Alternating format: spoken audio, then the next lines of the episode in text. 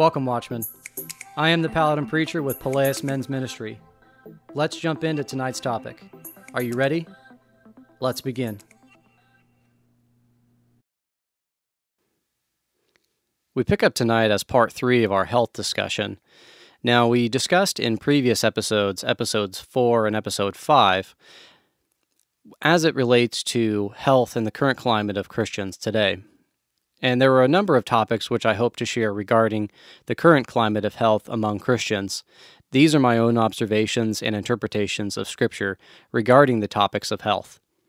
My goal in writing is to offer a different perspective for Christians trying to further their walk in Christ. I offer my argument for why we should be approaching health in a new way based on my interpretations of Scripture, new discoveries in health sciences, and a mutual understanding that Satan's goal is to destroy God's creation and sever our relationship with our Creator.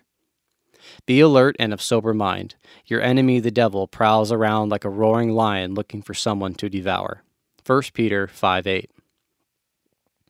You're probably wondering why and how somebody would write a paper on such a controversial topic within our culture. Well, it started with a simple question Does Scripture say anything about diet and health? I honestly didn't, didn't understand or didn't know. This paper began as an accumulation of notes and annotations of Bible verses while listening to the Bible cover to cover throughout the course of a year and 10 months, listening specifically for verses regarding health, diet, consumption of meat, and different types of food and nutrition. When I finally finished my read through, I went back through my notes and something began to percolate from the information I had gathered. I can't say exactly how or why this was put on my heart to write the paper, but I, I definitely felt commissioned by the Holy Spirit. In the same way this seed was planted in me to share with you, I hope this small seed can be a continual presence, which grows to glorify God's kingdom and ultimately makes a larger impact on the body of Christ, if it be His will. Now, in the previous couple episodes, we talked about how, as watchmen in Christ, it is our duty to hold one another accountable in all things, including diet and exercise. Yet it seems the world focuses more on health and fitness than Christian men. Men's morning Bible studies begin with donuts. Men's afternoon Bible studies consist of pizza and soda. Men's retreats have seemingly endless supplies of comfort food, and men's monthly breakfasts are near an all you can eat buffet of mainly unhealthy options. After God said all is acceptable and safe to eat, have we misused God's gift to us? So, we had previously discussed the different types of consumption, as well as when the Bible talks about a dependence on meat, it is more often than not made in connection to uh, circumstances of either death or disconnection from God. I discuss the importance of upholding our bodily health so we may have the strength and fortitude to carry out the challenging calling God has for us. We looked at common arguments used to justify the way we eat within Scripture and new ways of looking at the same Scripture and trying to uncover deeper meaning within. In addition, a, topic often not shared of as heavy importance, which is fasting. But as soldiers in Christ, we believe God created all things, and when He created all things, nothing was outside of His understanding. So, therefore, I share the recent widespread changes across the secular medical industry due to their discoveries, which have only been possible because of divine intervention. So we discussed what it will look like to consume certain things, whether it be our heart, whether it be through what we see or through what we hear, or what it is emotionally. And then we also discussed the importance of fasting and how fasting has a beneficial effect not only on our health, but also on our spiritual walk with the Holy Spirit, because it is biblically based. We also talked about how in the beginning, when God created the heavens and the earth in Genesis chapter 1 through 4, we, we learned about Adam and Eve and the fall, and that the only reason that death actually enters the world is because of the fall. And without death entering the world, there would no there would be no consumption of meat because we had everything and anything we could have ever wanted as far as food, as far as needs within the Garden of Eden. But because the fall did occur, the sin entered the world, death entered the world, and then because of the first animal being killed by God to be used as um, concealment or as clothing, we see the second form of death enter in Scripture when Cain kills Abel. And then a continuation of death throughout Scripture and throughout um, our human history was because of the fall. So, I believe it is our duty to put the body of, of Christ first, as well as putting the health of the body of Christ. The collective health of the body of Christ is reflective of the individual bodies making the whole. We are choosing to place the Trinity first Father, Son, and Holy Spirit. Therefore, the temple of the Holy Spirit outranks our body because our bodies do not belong to us. Our life is not our own. Lord, I know the people's lives are not their own. It is not for them to direct their steps. Jeremiah 10:23. We saw this said again in 1 Corinthians 6:19. Or do you not know that your body is the temple of the Holy Spirit who is in you, whom you have from God, and you are not your own? So we discussed previously that we are the stewards of this body and what that body looks like, how it can become a fortress. And when it is a fortress, we thought of what we believed um, signified a fortress in our minds, but then we also discussed the element of building a sustainable fortress that the Holy Spirit could dwell in. Uh, my reference was the Temple Mount uh, that was built by King Solomon um, by the will of King David.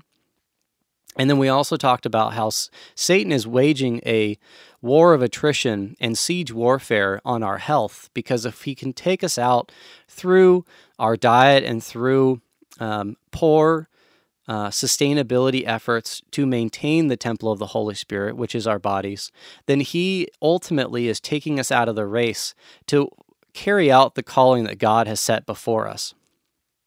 So, if you're just picking up with us for the first time, I do encourage you to go back and listen to those previous part one and part two to kind of give you a little bit of extra context as to what, in addition, we're going to be talking about tonight.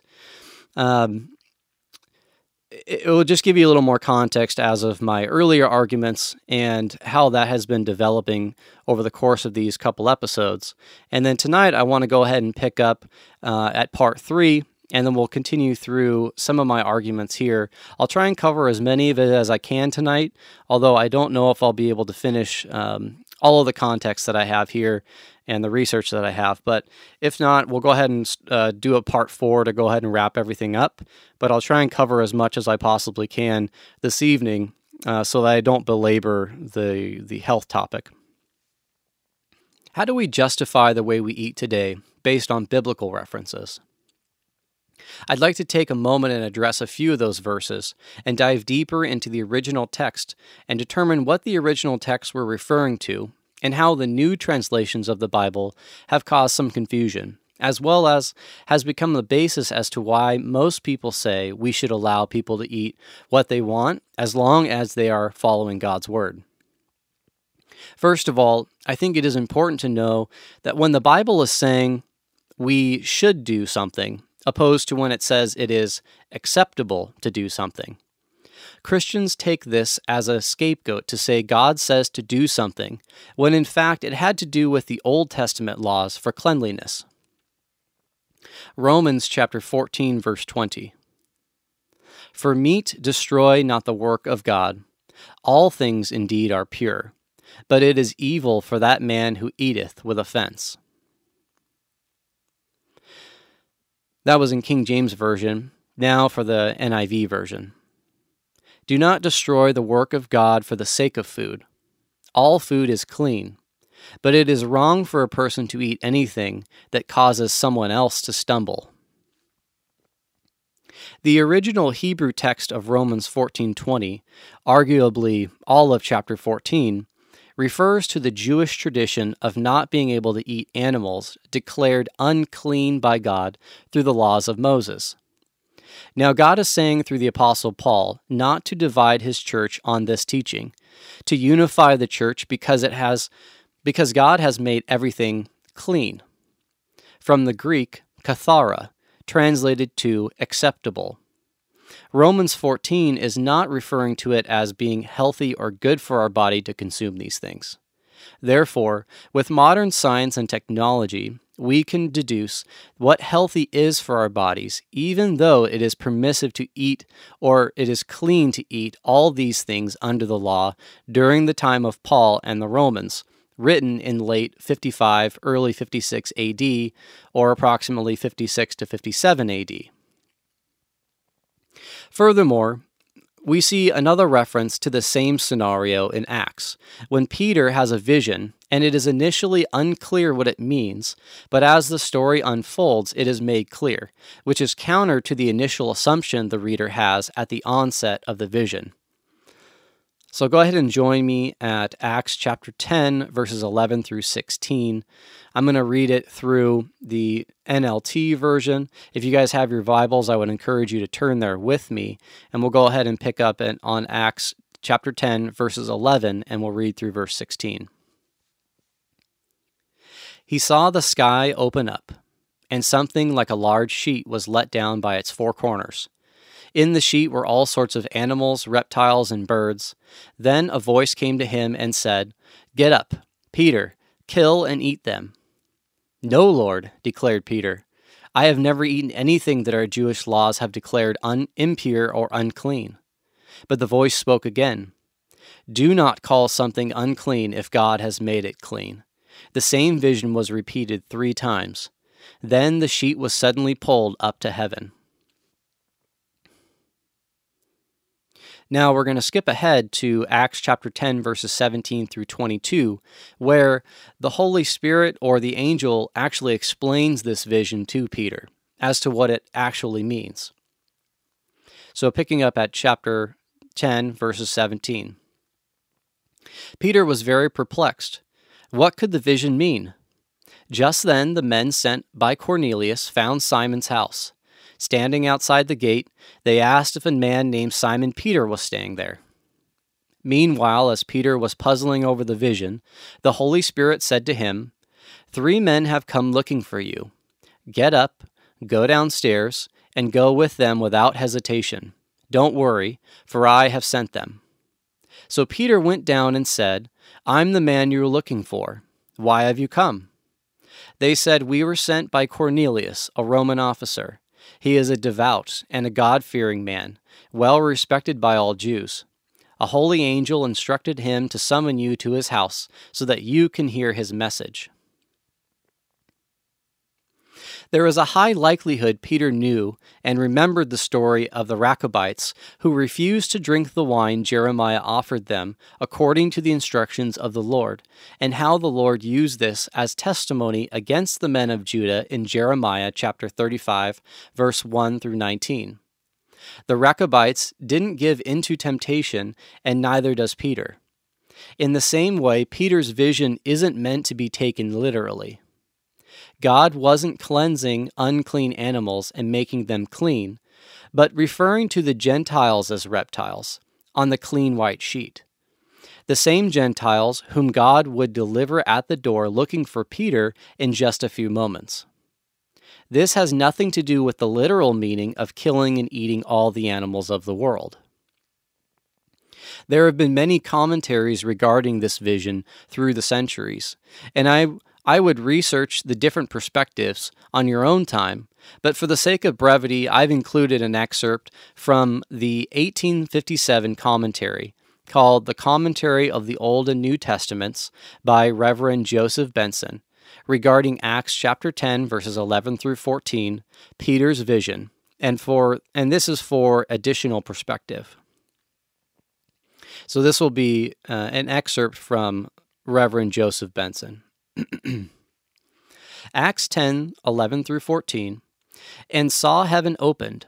While he lay in a trance, the heaven appeared to be, an, to be opened above him, to signify the opening of a mystery that had been hid, and a certain vessel, or utensil, here used, extends to all sorts of instruments and every part of household furniture, of which we see in Acts 9:15 descending unto him as it had been a great sheet, a great linen cloth, or wrapper, an emblem of the gospel, extending to all nations of men, knit, tied, at the four corners, not all in one knot, but each fastened, as it were, up to heaven and let down to earth, to receive from all parts of the world whose uh, to receive from all parts of the world those that were willing to be admitted into it wherein were all manner of four footed beasts.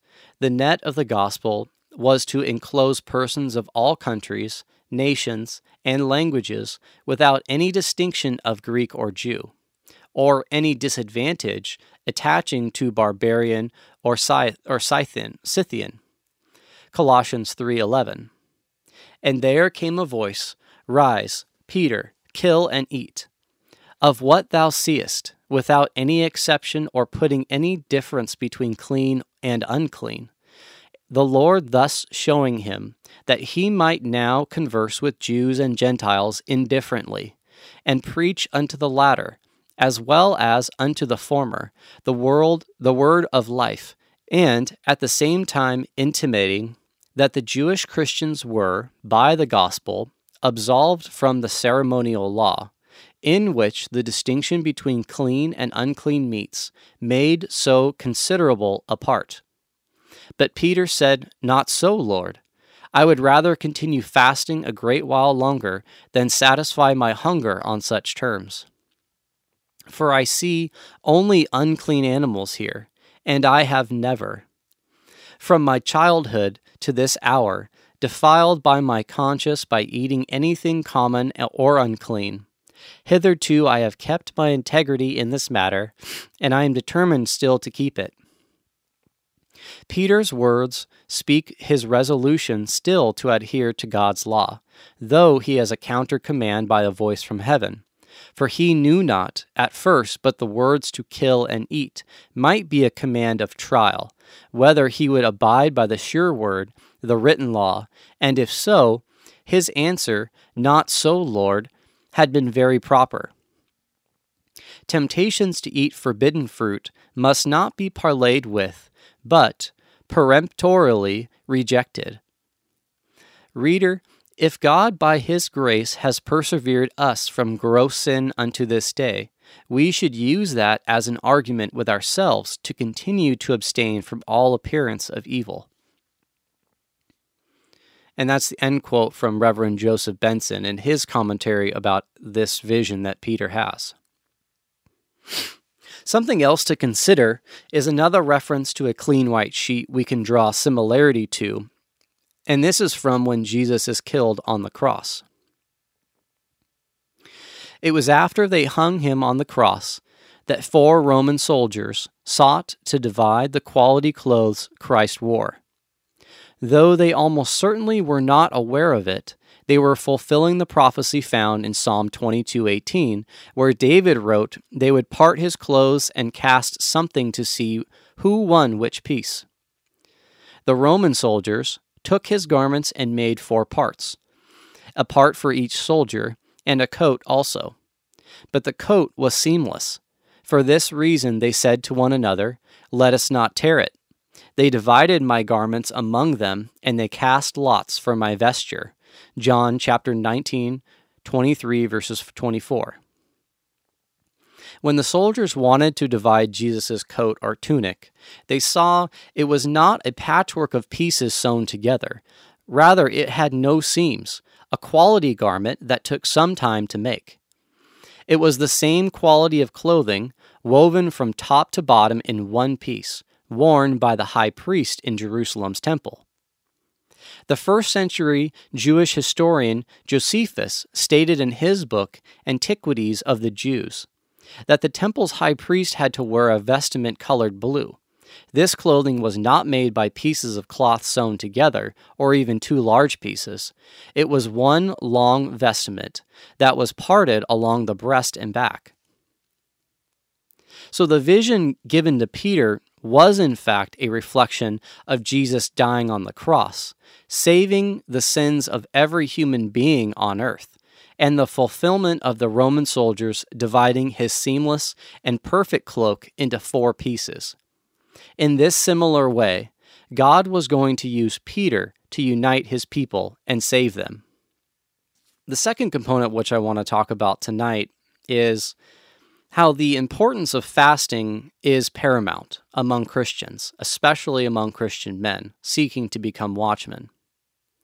We may be doing well when we are well fed, but we don't know the true power of the Holy Spirit working within us until we remove the dependence on food and rely on God to fulfill all of our needs. There are over 40 verses in the Bible talking about fasting, yet, in my experience at church, why have so few pastors and pe- preachers focused on the importance of fasting? Before Jesus left this earth, he told his disciples the importance of fasting. We can read about this in Matthew chapter 9 verses 15. Jesus replied, "Do wedding guests mourn while celebrating the groom? Of course not. But someday the groom will be taken away from them, and then they will fast. As Dr. Tony Evans puts it in his article, The Importance of Fasting, fasting is the spiritual link between us and Christ while he is not here on earth with us. We feed the body by eating, but we feed the soul by not eating. Fasting makes the soul a higher priority than the body. That is a quote from Dr. Evans. It gives us the opportunity to realize what we think we desire is to be close to Jesus. Our desire to be fulfilled comes from Him and not from the things bringing us to satiation in the moment. Fasting removes food as the basis for reliance on God, but it also encompasses the other areas of our life when we can experience a fast, whether it be physical things, material items, hobbies, security, sex, alcohol, or drugs. It all depends on us and where we are with God. How is God calling us to rely on Him during our fast from something? What in your life has been slowly taking over your thoughts and your free moments? Lusting after material things is something many of us struggle with, including myself.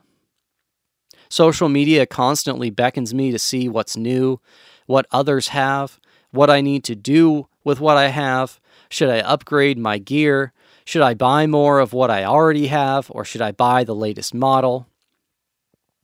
When I was writing this section, I chose to fast so that I could more clearly understand the words God had for me, so I could connect with Him again in a way that I hadn't in a while. It reminds me of the others who relied on fasting to help them recenter their lives in the Bible. In Acts chapter 13 and chapter 14, we see the Holy Spirit coming to the people during their time of fasting, in order to bring forth those whom Jesus had called for his work. While they were worshiping the Lord and fasting, the Holy Spirit said, Set apart for me Barnabas and, the, and Saul for the work to which I have called them. Acts chapter 13, verse 2. Paul and Barnabas appointed elders for them in each church, and, with prayer and fasting, committed them to the Lord, in whom they had put their trust. Acts chapter 14 verse 23. Fasting is used time and time again for for moments of sadness or fear. Fasting is used in times of sadness and fear to prevent us from turning inward we can turn outward to God for guidance. How often do we turn to ourselves and become trapped in our own minds of possible bad scenarios or asking, why has this tragedy occurred? Satan uses these opportunities to tempt us. Satan says, You don't deserve this. Why would God let this happen to you? But through fasting and intimate connection with God, God says, Look what I'm going to do for my kingdom through you. We see this connection with Moses when the Lord gives him the Ten Commandments. Moses was there with the Lord for 40 days and 40 nights without eating bread or drinking water. And he wrote on the tablets the words of the covenant, the Ten Commandments. Exodus chapter 34, verse 28. All of the Israelites were fearful down on the mountain. Satan used this opportunity to instill, instill fear, doubt, and mistrust in the people's minds. Instead of fasting and growing closer to God, like Moses, they turned inward and succumbed to their own anxiety of questions. And some of the questions I think they might have been asking were Had Moses abandoned us in the desert? Would he be coming back? We left everything, so how would we survive out here? Is this really the God who delivered us from Egypt? Is God even here with us now? How frequently do we have this same sort of fear, sadness of loss, or anxiety? And instead of fasting to grow closer to the Holy Spirit, we get caught up in Satan's pitfalls. The war of attrition is won through the hearts and minds of the watchmen. We either stay connected to the source which gives us the strength to carry on, or we begin to fall off. Think of how life would be so much easier if we just gave up or went back to the way things were. The watchman who has the resolve to stay in the fight will not be caught in the pitfalls of the devil. This resolve does not come from our strength within, it comes from God alone. As Christians, we are called to join God in our place of fasting in order to wait upon the Lord and let Him reveal His great plans to us. Now, when Moses went up on the mountain to receive the commandments from God, and the Israelites down below for 40 days started developing that level of anxiety didn't understand anymore why they had left their homes, their jobs, their success, their ability to have food accessible to them whenever they needed it back home in Egypt. And now they're out here in the desert, and these doubts start seeping in. And we see that when it comes to the boiling point of the Israelites succumbing to their anxieties of maybe this wasn't the correct God to follow, or they were having cold feet or having doubts as to why they had left everything behind, we see an interesting situation start to develop. Because back when they were living in Egypt, the gods that they were worshiped, they were reflective of certain gods that covered certain aspects of daily life. Now, we do see that the Israelites, because of their doubts, they wanted something to worship. Now, if you're in the desert and you're alone and you're having these doubts and fears and anxieties, what's the likely thing that's going to happen? The likely thing that is going to happen is that they will revert back to what they know. And what they knew was to build an idol of gold, of a cow, and the cow represented the god of fertility and for um, sustainability. And so, in their mind, they were starting to realize that maybe the God of the Israelites wasn't the, the real God that they should be following. So they reverted back to the God that they knew that they used to worship in Egypt and that they were surrounded by in Egypt, which was this God of fertility and this God of, of the earth and this God of, of food and labor and sustainability. So that is why they tell Aaron to allow them to build this God of gold, which is the calf, the golden calf. And we see this golden calf pop up a lot throughout Scripture. But the idea is that the pitfall of doubt started seeping in.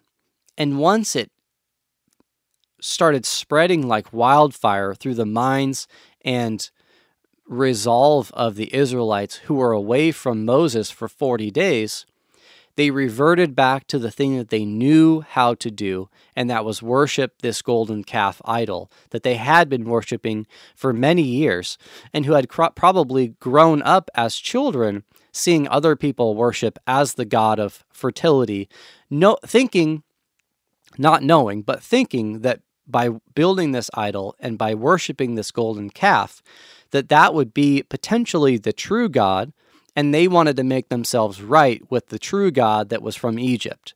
When in reality, we know that Satan used those opportunities to twist the minds of the Israelites and cause them to doubt that they were actually following the one true God. Watchmen, thanks again for tuning into the broadcast. If you didn't hate it, go hit that subscribe button. You can check out our website at palaeus.com. That's Palaeus, P A L A E U S.com. We'll see you next time, and remember come one, come all, together stand tall, for the Lord rejoices in uprightness.